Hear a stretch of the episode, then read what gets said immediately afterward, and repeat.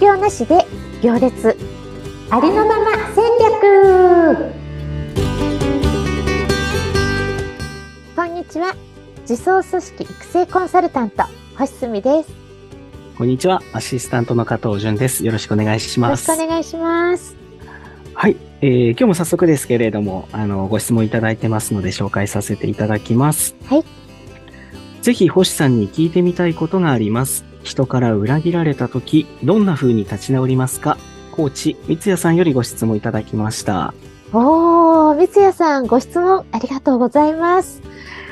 裏切られた時という言葉を聞いて、うん、二つのこと思いました。でまずは、えー一つは、裏切られるっていう言葉を使ってる時の心情のことと、うん二つ目は、まあ確かに生きてりゃさ、いろんなこと起こるよねってうんそんな時の立ち直り方、この二つがパッと出てきたので、この二つの視点からお話ししてみたいなと思います。お願いしますはい。まず、えーパッと出てきたのがですね、裏切られるって言葉を使う時とか使う人、うん心のどこかで人のせいにするだったり、自分で選択していないだったりがあるとうん思うんですよね、私は。で、例えば、その、裏切りだと、こちらが感じている行為をした相手を信じたのは私。うんそうですね はい。私が信じて相手に期待をしていただけ。うんうん。人や状況ではなく、すべて自分の判断だっていう考え方をしてると、物事を自分が決めていけるっていうか、その言葉がすごい難しいんですけど、あの、思い通りに行くわけではないんですが、自分が決めているという自由さがあります。うんうんでも、裏切られたというように、人のせいにしている限り、人や状況に自分が左右されて自由さがないって私は感じてるんです。はいはい。で、あの、裏切られたって言葉をよく使う人とか、いつまでも昔の裏切られた話を話題に出す人は、実は私はそーっと心の距離を置いてるんですよね。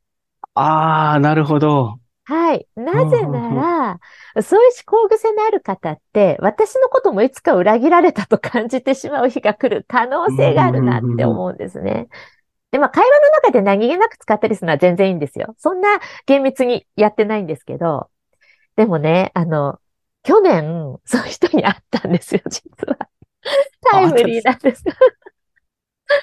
去 えー年、はいもう会うたび、お会いするたんびに誰かに裏切られたって話を延々する人。ああそういう方ですねはい。で、はい仲良くなってみたら、まあグループでね、仲良くなってみたら、あ、少し依存が強いなって思ったんです、ね。なるほどなるほどで、まあ私も引きが強いんで仕方ないんで私の責任でもあるんですけど、あ、私に依存してきてるなっていう危険フラグが立ったんですよ。あうん。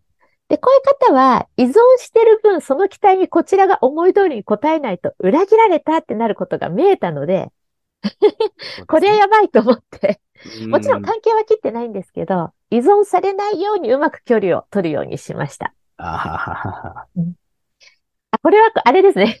自分が裏切られたと逆恨みされないためのコツだったから、だから、質問の意図とは違いました。すみません。話が。いやいやいやいやいやはい。そうですね。で今回は立ち直る方法ですね。そうなんです。まあ、ということで、一つ目は、まあ、裏切られたという言葉を使うときは相手のせいにしている、自分で選択している意識がないときだっていうことじゃないかなっていうこと。そして今、加藤さんがおっしゃってくれた、あの、立ち直る方法。まあ、ね二つ目としては確かに生きてりゃいろんなことが起こる。そんな時の立ち直り方についてお話ししたいと思います。まあ私もそりゃ理不尽なことたくさんありましたし、嫌な目にあったことも数知れずです。うんありますよね。はい。今月も56歳なんで。いやー見えないですね。ありがとうございます。はい。で、良かれと思ってやったことが裏目に出るみたいなうん軽いことから、まあ、例えば、相手から、相手の方から来て頼まれたから、頼まれるとなんかね、私一生懸命やっちゃう性分なんですよ。なんか嬉しくって。で、もうできる限りのことをして、労力も時間も時にはお金も持ち出しでやるみたいな 時に、はい。ちょっとやりすぎちゃうの私もいけないんですけど、あの、その思いやりの気持ち、応援するって思いやりの気持ちも、私の労労力も才能も、そういうことに一切感謝せずに、ちょっと有名な、全体的に有名なんじゃなくて、業界でちょっと有名な人が、手伝ってくれるってなったら、さっといなくなったりとか、はい。まあ、あの、本当に気持ちもね、ないがしろにされた気持ちになるし、うん自分の価値も否定されるようなことが起こりますよね。そうですね。ただ、そういうなんか人のそういう関係性を大事にしない人はお仕事もうまくいかないので、うん安心して頑張ってねって気持ちにはなります。はい。でもまあ、その瞬間はね、いくら私でも胸がズキンと傷ついたり、少し落ち込んだりもします。そうですね。はい。で、いつもそんな時、まあ、1個目の話にもつながるんですが、その時私は、それをやろうと思って決めて動いたのは私と思うようにしています。うん。もしかしたら外から見たら裏切りって捉えられる現象かもしれない。はい。でも、いつも自分が決めているというところに立ち返るように私はしています。うんうんで、それが私にとっていろんな意味で私のためだかそうですね。うん。うんうんうん。だって、誰かに人生を委ねたくないし、そうですね。そう本当にね。うん。自分の道は自分で作っていきたいから、はい。人の目がなかったな、人を見る目なかったなこれで一つ勉強になったなって私のためになってるし、まあ、ありがとうっていう感じですね。あとそのまま進めてもうまいこと、そういう人とやってもうまいこといかないので、うん。ああ、ありがとう、いい、よかったって思います。あと、あの、そういうなんか、世知辛いというか、辛い理不尽なことが起こるたんびに、その現象を見て、あ、もしかしたら、気づかないうちに自分も誰かにやっちゃってるかもっていう恐怖がいつも襲ってくるんですよね。なるほど。はい。うん気づいてないからさ、そうですね。その人も。だからうん私もそうかもって思って、反面教師にして自分を見つめるようにします。うんうんはい。ということで、二つ目は、いつでも自分が決めているということを思い出すようにして乗り越えてますということでした。そうですね。そういうふうに思ってたら、次気をつけようとか、あ、これはダメだったなとかって気づけますよね。うん、うん、ううんん。うん。これ、例えば、うんあの、同じ職場の人とか、うんあの、その場限りじゃなくて、まあ、継続的に一緒に仕事をしないといけないとか、そういう仲間に裏切られてしまった場合は、うんどんなか関わり方をししていかれるんですか？同じです、同じです。さっきみたいな人でも、関係は一切切らないんですよ。なるほど。うん。なんか、つい最近、50、54歳ぐらいからできるようになったんですけど、遅いって。それまでは不器用でできなかったんですけど、なんか、すごく普通に対応ができるようになったんですよね。うん、その人のこと別に嫌いではないし、うんうん。なんかそういう現象が起こっただけで、向こうからは向こうの見え方があるじゃない？私からはこう見えてるけど。うんううんんうん。だからただ事実として私から見えてる事実としてはそういうことがあったけど、本当のもう神の視点というか他者の視点 から見たらわからない、うんいい悪いで捉えちゃうと難しくなっちゃうけど、もういろんな視点があるから、はい。うん。ただその人とは深くは関わりたくないですよね、当う然。ん、そうなりますね。だから、ちょっとあの、なん、なんだろう、うまく言えないんだけど、うまく言えないんだけど、なんか好きなところを見つけて、無理、無理してるわけじゃないんだけど、あ、おはようございますとか、普通にやってます。ああ、本当に普通にやってますね。それはいいかもしれないですね。やっぱその裏切られたとか嫌なところが目につきますけど、うん、うん。なんかね、僕は結構可愛いなって思うようにしたら、なんかうまくいくようになって、うんうんうん。たりはしたことはありますね。あ、いいですね、加藤さん。私も、あの、お互い学んでるプロセスの仲間同士って思います。うん、うんうん。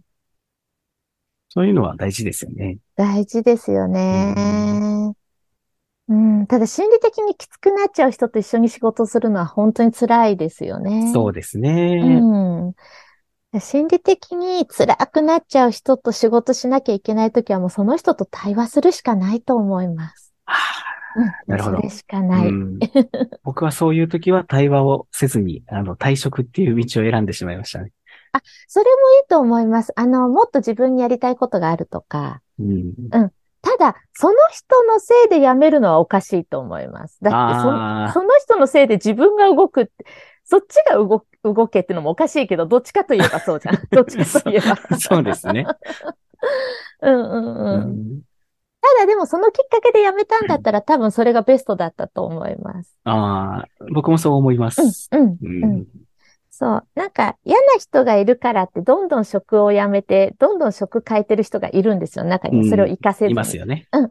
そういう時は辞めずに一度何か解決してから動くっていうとうん人生が変わるかなと思います。うん加藤さんの場合はもう変わったことで人生も変えているので素晴らしいと思います。よかったです。はい。はい。あ、余談なんですけど、あの、だいぶ前に、えー、ゆきと、雪の人と書いてゆきとっていう門田明子さんの漫画を読んだんです。はい。でだいぶ前に読んだんで、細かいところ覚えてないんですけど、印象的な場面がいくつかあって、その中に、あの、またぎのおじいさん、またぎっていうのは、あの、昔の狩人なのかな？詳しくわかんないけど、調べてください。またぎのおじいさんが孫のゆきとに、あなんだっけ、あの、ほら、あの、人に裏切られたという人のことは信用できんみたいな。うんうんうんでちょっと違うかもなんですけど、そんなセリフがあって、めちゃくちゃ共感したのを思い出しました。まあ、要は、自分が相手に期待して、その期待が外れたからといって、裏切られた後、相手のせいにしている人だから、裏切られたみたいな人は信用できんって言ってんのかなみたいな、その時思って、その時すごい共感したのを思い出しまあした。完全余談でした。すいません。あ、いえいえ。すごいわかりますね。はい。ちなみに、またぎちょっと調べてみたんですけど、はい東北地方とか、えー北海道から、えー北関東の地方にかけてされてる、あのー狩猟される方、あさっきおっしゃってた方ですね、漁師みたいな方らしいです。あ、はい。で、今でもそういう、それをしているおじいちゃんが、警察官の主人公が悩んで帰省した時に言ってました。何か一つでもヒントになったらいいですね。はい。